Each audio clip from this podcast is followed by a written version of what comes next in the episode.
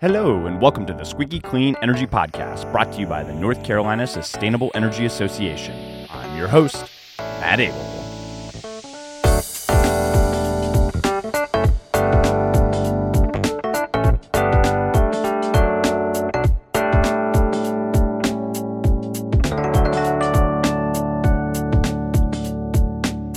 Squeaky Clean listeners, welcome to the seventieth episode of the Squeaky Clean Energy Podcast, where we bring you the latest in North Carolina clean energy news, policy, and more every two weeks. On today's episode, we follow up on a big piece of the executive order signed by Governor Cooper back in January at N C A and T State University, Executive Order two forty-six. More specifically, we're talking clean transportation and how we're going to reach the governor's goal of one point two five million E Vs on the road by twenty thirty. But as always, before we get into the details, we've got a few updates. Whoop. All right, just a few updates here for our listeners because the past few weeks have been busy. First up, to follow up on a story we teed up ahead of our last episode, the Bureau of Ocean Energy Management conducted a lease auction for the Carolina Long Bay wind energy area about twenty miles off the coast from Bald Head Island and the Wilmington area of the North Carolina coast.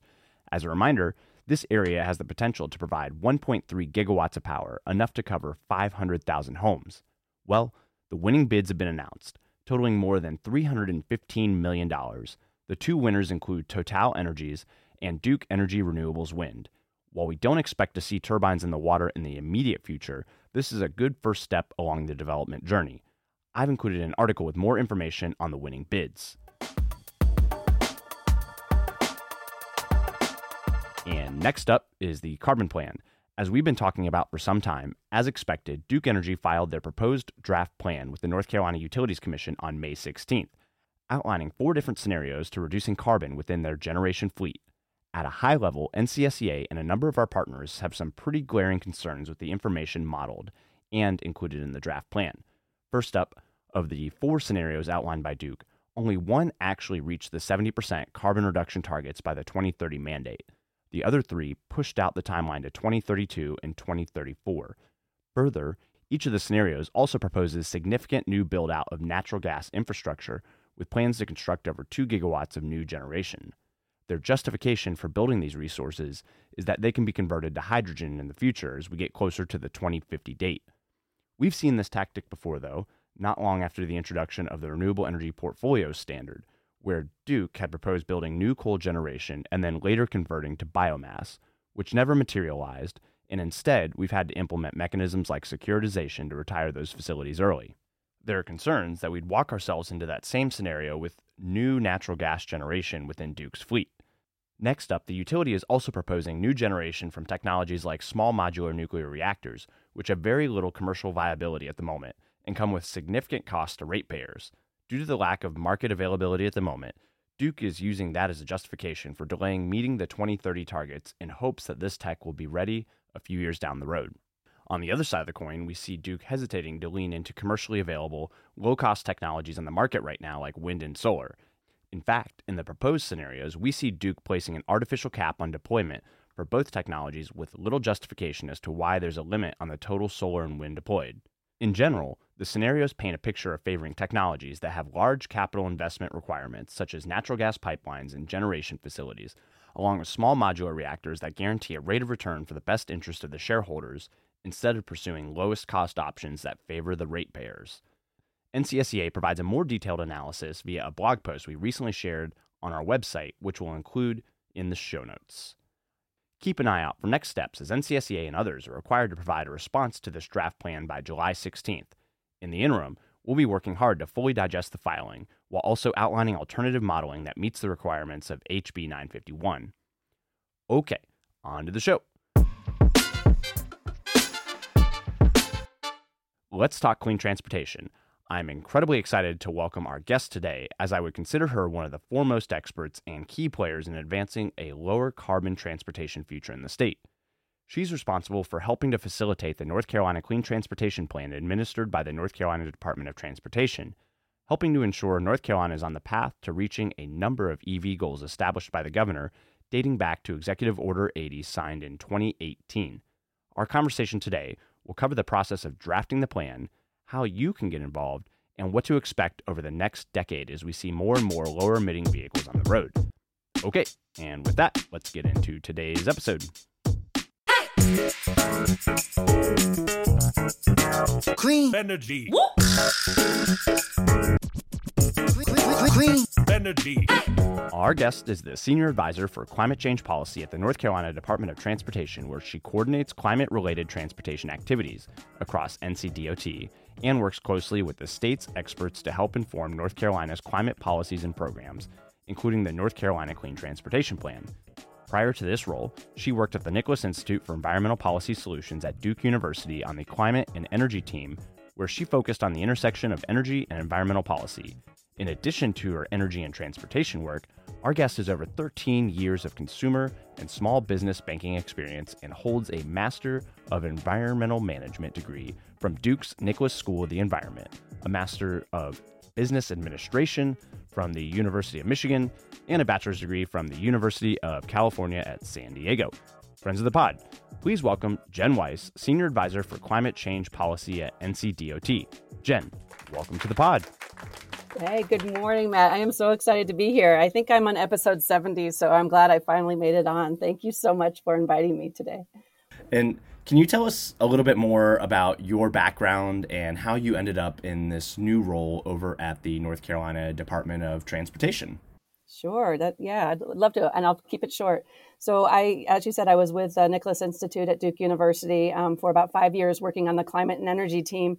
And in that work, I worked a lot with um, all sorts of different decarbonization strategies. So, you know, looking at energy efficiency, looking at um, decarbonization of the power sector, um, doing a little work in green finance, and then really started about two years ago to start diving into transportation electrification and just really, you know, enjoyed the trends. It was a rapidly um, advancing type of technology, um, really fun discussions. And so Um, when the, uh, I saw a position open up at the Department of Transportation to uh, be the first of its kind uh, senior advisor for climate change policy, I just jumped at it. I thought, this is the time to be in transportation. Um, it's an exciting time to be here, and it's where I wanted to be. And what a great time to make that move, given all of the momentum around electric transportation here in North Carolina, get, you know, given Governor Cooper's Executive Order eighty, and now most recently Executive Order two forty-six, and we'll talk a little bit more about that here in just a little bit, which I know is consuming quite a bit of your time um, at D O T. Uh, but this role at D O T is, is new to the agency and something that many people are, are very excited about, given D O T's footprint in the state and ability to move the needle on greenhouse gas emissions and other clean energy related items. Can you tell us a little bit more about what you're doing for the agency and the role of D O T in advancing some of the governor's clean energy and emissions related goals in the state? Sure. Yeah, sure. So so my role at D O T is to kind of coordinate all the different climate um, focused activities that are going on within the department. And there are quite a few. And so um, I've been really excited just getting to know all of the different departments and divisions, um, what they're working on, and then coordinating them together. And it's a It, like you said, a great time to do this because of the Clean Transportation Plan that Governor Cooper um, directed the, the agency to put together. And so I'm excited to work with all of my internal stakeholders to, to do that. But also, this is a broad uh, stakeholder engagement, so working with external stakeholders as well. So um, this is really a time for me to, to, to break down silos and start to think about all the different types of transportation activities that we're doing throughout the state and how we can develop a statewide plan um, to help us reduce emissions and and uh, move forward with clean transportation. As many people are aware, especially since we covered the topic on an episode earlier this year, back in January, Governor Cooper signed Executive Order two forty-six, which specifically outlined a directive for D O T to create a clean transportation plan in the same vein as D E Q creating their clean energy plan a few years back, stemming from Executive Order eighty. This is especially notable given that the most recent D E Q greenhouse gas inventory pointed to the transportation sector as now the largest emitting sector in North Carolina's economy. So can you tell us a little bit more about this directive in E O two forty-six, D O T's role in producing the plan, and the goals of creating this clean transportation plan? Yeah, sure. Um, so I'm glad you mentioned the Clean Energy Plan, because I think as a result of the Clean Energy Plan that was put together by the Department of Environmental Quality, we've seen um, emissions, greenhouse gas emissions within the power sector reduce substantially. And so, you know, when we talk about transportation sector being the now the lead emitter of greenhouse gases in the state, it's largely because the um, the power sector has reduced emissions. And so one of the things that we hope to do with the Clean Transportation Plan is kind of um, work together with the power sector um, to continue to advance the reductions in the power sector as we are electrifying the transportation sector, so that the synergies between doing both of those at the same time will lead us to the goals of Executive Order two forty-six.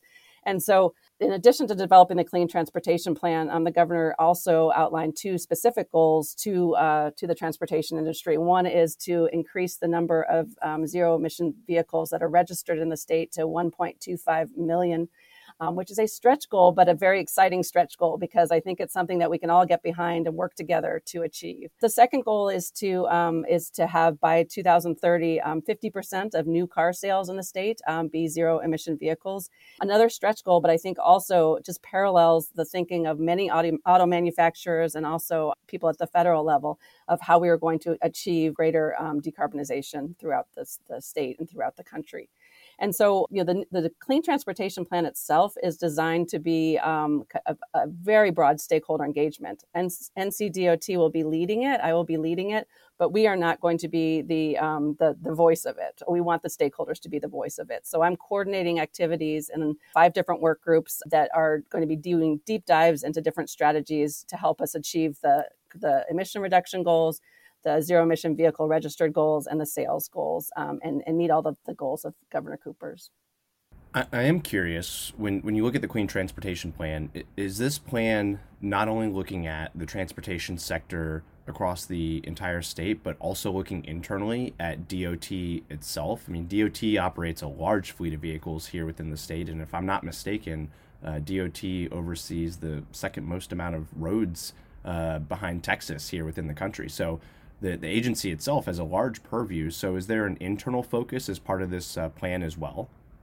Yes, definitely. So it's internally focused. Uh, it's partnering with sister agencies um, throughout the state. It's it's also working with external stakeholders to to just make sure that we are looking at every different avenue that we can to decarbonize. I mean, as you said, there's many um, things that are already happening here. So we already have um, our state fleets are beginning to look at the transition to zero emission vehicles or alternative fuel vehicles as well, because this isn't just looking at electrification.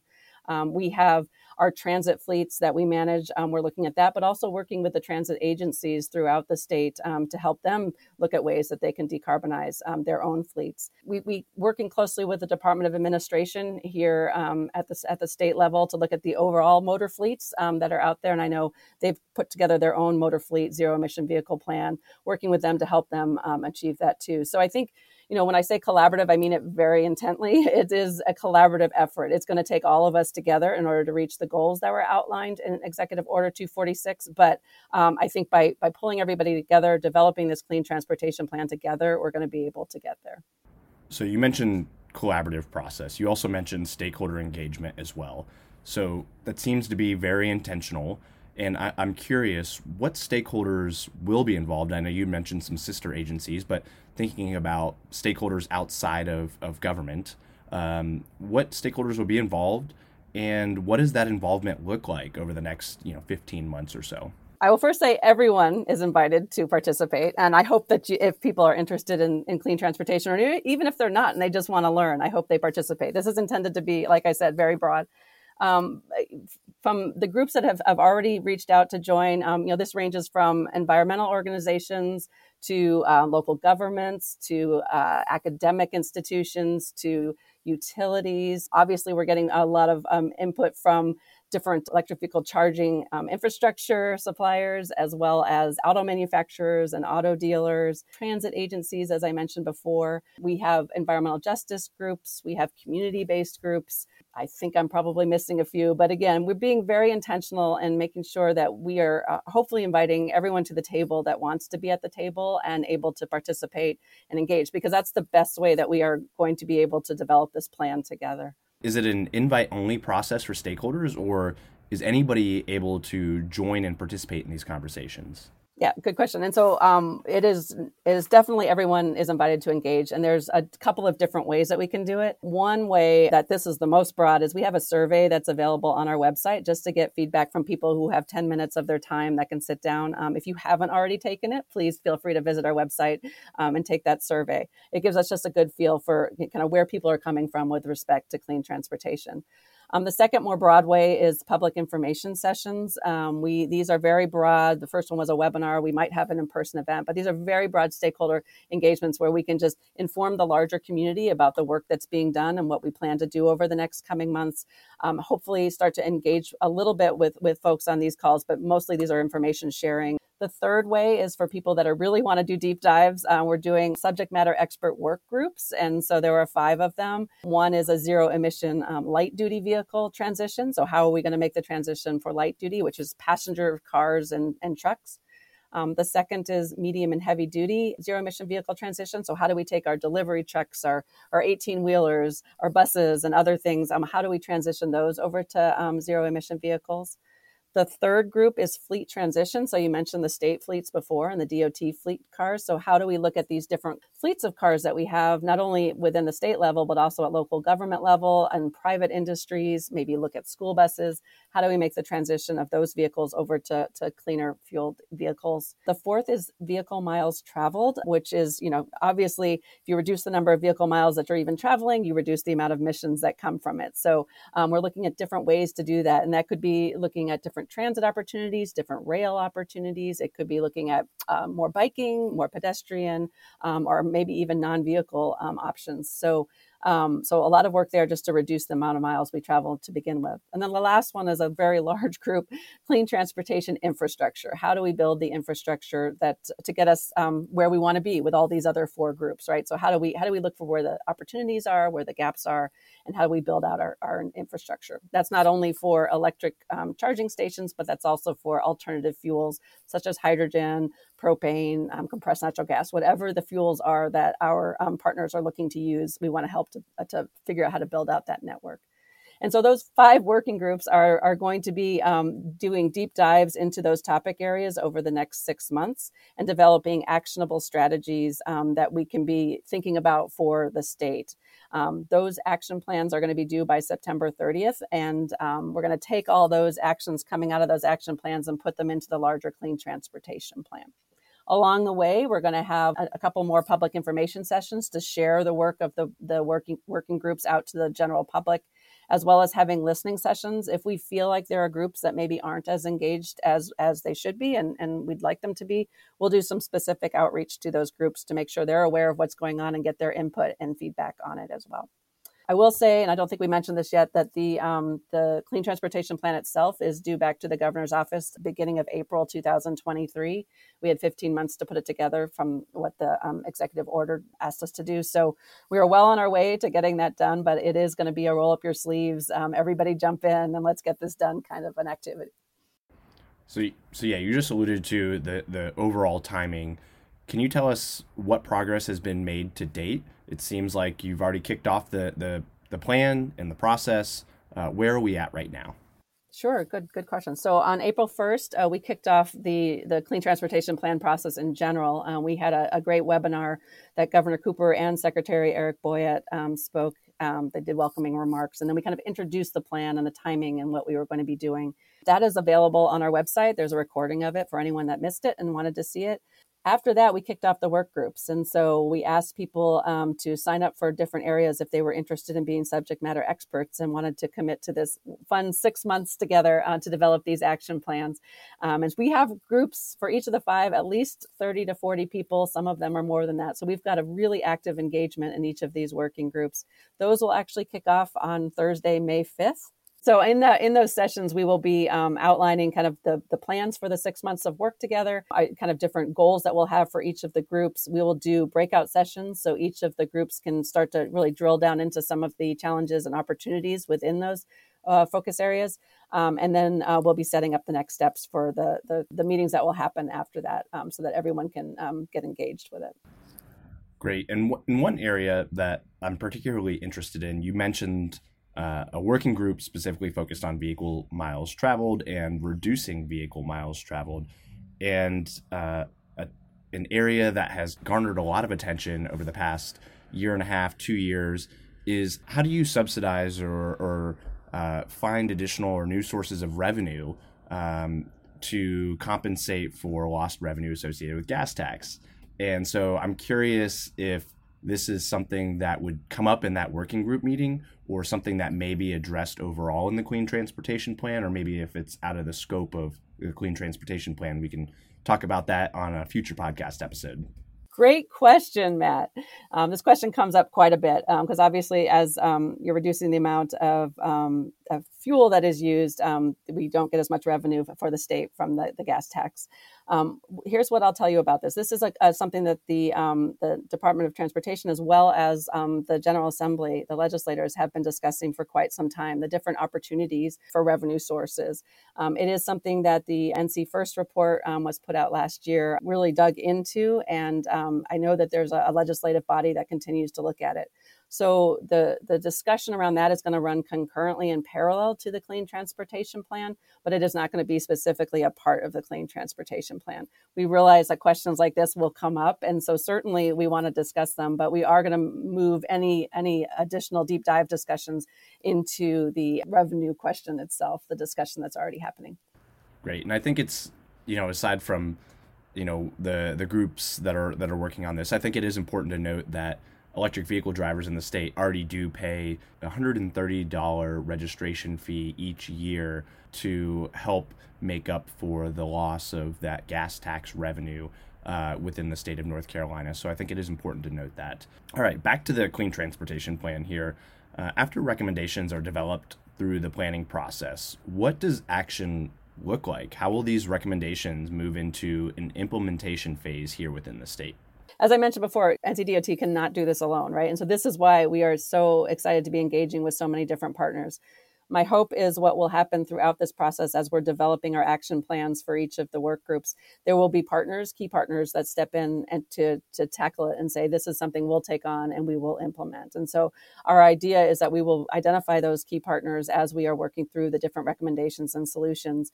And then the implementation phase, um, they will be the ones that will move them forward. I did want to say a, a couple of things about just strategies and things that are already going on in North Carolina. Um, we realize there are many, many things and many different partners that are already doing things and moving things forward. The Clean Transportation Plan is not intended to slow any of that down.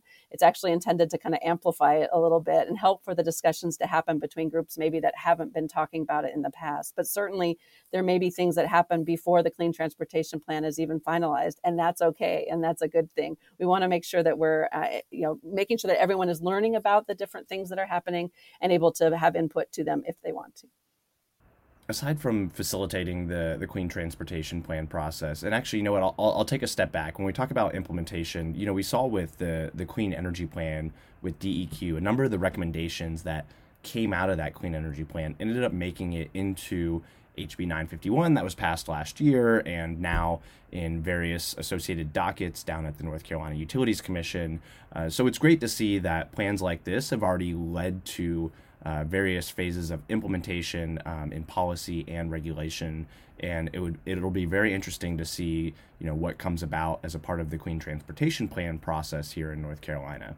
So, you know, in in ushering in the the clean energy transition and uh, moving us closer to electric transportation goals established by Governor Cooper here in North Carolina, N C D O T plays a large role in you know distributing various funding sources to help with things like E V charging infrastructure to continue to move uh, the conversation forward and continue to help with deploying additional E Vs on the road in the state. So can you talk a little bit more about D O T's responsibilities in terms of distributing these funding sources here in North Carolina? And are there any initial insights you can share with us about those funds and how they'll be distributed and when they'll be distributed? Sure, I can tackle some of those. Some of them are to be de- determined, um, but things change every day. Yes, the biggest thing that we are focused on right now at D O T is the National E V Infrastructure um, Program, formula-based um, funding that's coming from the Federal Highways Administration as part of the bipartisan infrastructure law. Um, so The NEVI, we call it lovingly, the NEVI funding um, is is coming to us, uh, like I said, formula-based. Uh, North Carolina expects to receive about one hundred nine million dollars over five years to develop E V infrastructure, um, fast-charging E V infrastructure along our primary travel corridors. So think, you know, your I forties, your eighty-fives, ninety-fives, seventy-sevens. Um, so this is this is intended to help um, with the administration's goal to build out a national E V charging infrastructure so people can get from point A to point B and not worry about how they're going to get a charge.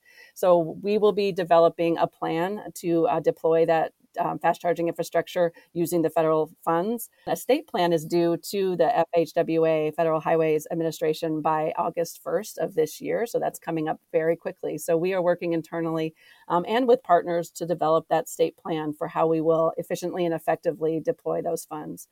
Did want to mention one thing about those funds, um, because it is intended to be along the travel corridors. We are taking a close eye at where we can make that equitable as well. Um, we want to make sure that we're looking in some of our rural counties, um, some of our counties that maybe don't have any infrastructure today, so that this funding is is applied throughout the state and just, and can be utilized by everyone. Um, so that's one of the lenses that we're using um, for this um, this infrastructure. So state plans due August first, and um, after that, after we get approved by the F H W A, um, we expect to be able to start um, d- deploying the funds in, I would guess, by the end of the year. And speaking of uh, funding focused on E V charging infrastructure, D E Q right now has been uh, the the lead on distributing V W settlement funds here in North Carolina. So I'm curious if there's any sort of over- overlap, collaboration, or lessons learned from how D E Q has been distributing those V W settlement funds to what will happen with these NEVI funds here in North Carolina. Yes, all of the above. Yes, we've been we've been working very closely with the V W team. Um, they've got a very, very nice process in place, um, and so they are, are been generous with their time um, and their expertise, and been um, getting us up to speed on what they've been doing. And as you said, you know, the best practices of what they're already doing. So I would expect that we will be taking a lot of pieces from what they're already doing and utilizing that when we do when we launch the NEVI funds. Um, to, to your earlier point, we've been talking to the V W settlement team um, since they started their first phase, and worked very closely with them on their D C fast charging, um, where they're placing them. So they use the same travel corridors that we do, and so we'll be very consistent in where they're placing their um, their chargers as well as where we would be deploying ours. And one thing that you had mentioned in, in the conversation about Uh, charging and, and siting of those charging uh, of the charging infrastructure is ensuring equitable access and ensuring that some of the infrastructure is deployed in rural parts of the state or maybe in non-traditional communities. One of the larger strategy areas identified as part of the, the Clean Transportation Plan is ensuring ec- equitable access to clean mobility options. So can you talk a little bit more about that overall consideration that you're taking into account in developing this plan? Um, yeah, I, what I didn't mention before was that um, throughout all five of our work groups, we have cross-cutting themes, and equitable access is one of those themes. And so for every um, recommendation and um, just solution that, that uh, stakeholders are coming to the table with, we will be taking a lens to, will this provide equitable access? And if it doesn't, what can we do to change it so that it does? Part of that, though, is not just us thinking we know what needs to be done. Um, we also want to go out into communities um, and, and learn what are their needs, what are the things that they are challenged with every day. How can this Clean Transportation Plan um, make things better for them there? So there's kind of, you know, two part to it, is getting the input and the feedback from the actual communities that are experiencing it, and then making sure that we develop our solutions around um, making improvements um, to help them.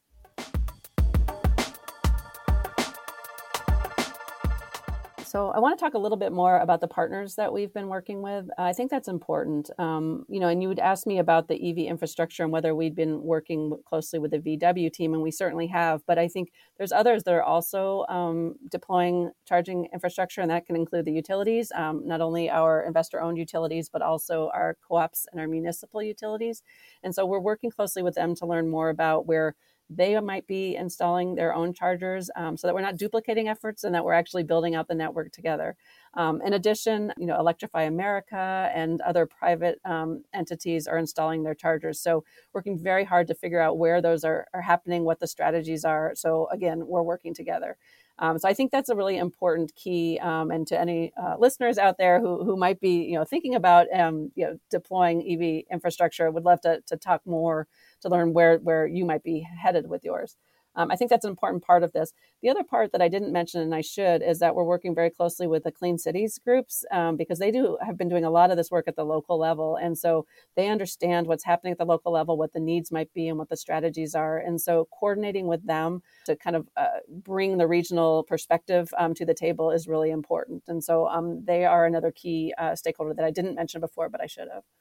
And with the Clean Cities Coalition, I know that they are tracking uh, E V charging infrastructure across the state and aggregating that data as part of the Alternative Fuels database. And they've also been really focused on building out clean transportation corridors throughout the state as well, which uh, directly aligns with what you were talking about with E V infrastructure, with the new NEVI funds. And so the Clean Cities have absolutely uh, been a great partner here in the state of North Carolina. And you were talking about, you know, working closely with all of these partners to get a better sense of where charging infrastructure was going to be deployed. And I think a big piece of that um, is D O T's own, you know, tracking and uh, having data on hand related to E V charging infrastructure already in the ground, but also E Vs that have been registered within the state. So having that data, has that helped to inform some of the conversations that are taking place with the Clean Transportation Plan and the rollout of how these funds will be distributed here in the future as well? Yeah, so we're definitely looking at where um, the electric vehicles are registered in the state. And, and as we talked about before, that's continuing to increase um, every day, it seems. So we definitely will take a look at that. We also want to look at, um, you know, where are people traveling? So we have data that can tell us which corridors get the most traffic. Um, and so be thinking strategically about putting putting our chargers where, where those where the most trafficked areas are. We also are taking, like I mentioned before, um, the, the equity lens. We want to look at the different maybe counties or zip code level where um, there might be um, you know, pockets of poverty that we might want to, to try to build up a little bit. I didn't mention workforce development before, but it is a key component to the entire um, Clean Transportation Plan as well as NEVI. Um, you know, how do we make sure that uh, minority and women-owned businesses also are able to um, participate in this? And so um, doing a bit of outreach to those groups as well to let them know. So, you know, when I say broad and collaborative stakeholder participation, I really, really mean it. And I'm trying very hard to make sure I'm identifying all of the groups that want to be a part of this. I'm sure I'm going to miss some, but I, I welcome people giving me suggestions on, on things, people that I may have missed. And and there are a lot of stakeholders uh, in this space, from the private sector to the public sector. And I think a lot of people are very passionate and interested in seeing us meet those E V related goals set out by Governor Cooper here in North Carolina. So you definitely have your work cut out for you over the, the next, you know, twelve or so months. And I know a lot of our listeners are very much looking forward to the, the final Clean Transportation Plan and seeing additional E V charging infrastructure in the ground here in the state as we start to see more electric vehicles on the road. So Jen, it was a real pleasure talking to you today on the Squeaky Clean Energy Podcast, and looking forward to having you back to tell us a little bit more about the final recommendations coming out of the plan next year. So Jen, thank you so much for joining us today. Thank you, Matt. It's been my absolute pleasure, and I would be very excited to come back and talk to you about all the great recommendations that all, all the stakeholders are going to come up with. Thanks again. My key takeaway from today's episode is the importance of stakeholder engagement to ensuring that all voices from across the state are represented in drafting a plan that is inclusive and comprehensive to ensure that North Carolina is a leader in not only the Southeast, but across the country in clean transportation deployment. As you heard from Jen, there are many different ways to plug into the process, and we'll include a link to the plan so that you can find out more and how to become involved yourself in the show notes. I'm also incredibly optimistic about the results of this plan, given the intentional nature of creating a collaborative process to make sure that this plan truly represents the direction the market is currently taking, while providing significant economic opportunities for the private sector, public sector, and anyone else that may be involved in the transportation economy. As we've heard, we've got a long way to go to reaching the goal of one point two five million E Vs on the road by twenty thirty, but given the recent trends, I think we're tracking nicely to hit that goal. So make sure to keep listening, as we'll be sure to digest the final plan when it's released early next year. And you know the deal. Let's stay in touch on Twitter. Give me a shout at Matt Abele for future episode ideas, questions for our next episode, thoughts on today's episode, and your worst energy joke one-liners. And episode seventy of the Squeaky Clean Energy Podcast is in the books. But before you leave, don't forget to rate, subscribe, and share the pod on whatever platform you're listening in from. Sharing this podcast with your network and growing the friends of the pod helps us get just a little bit closer to our shared vision of a clean energy economy for North Carolina. All right, that's it. See y'all later.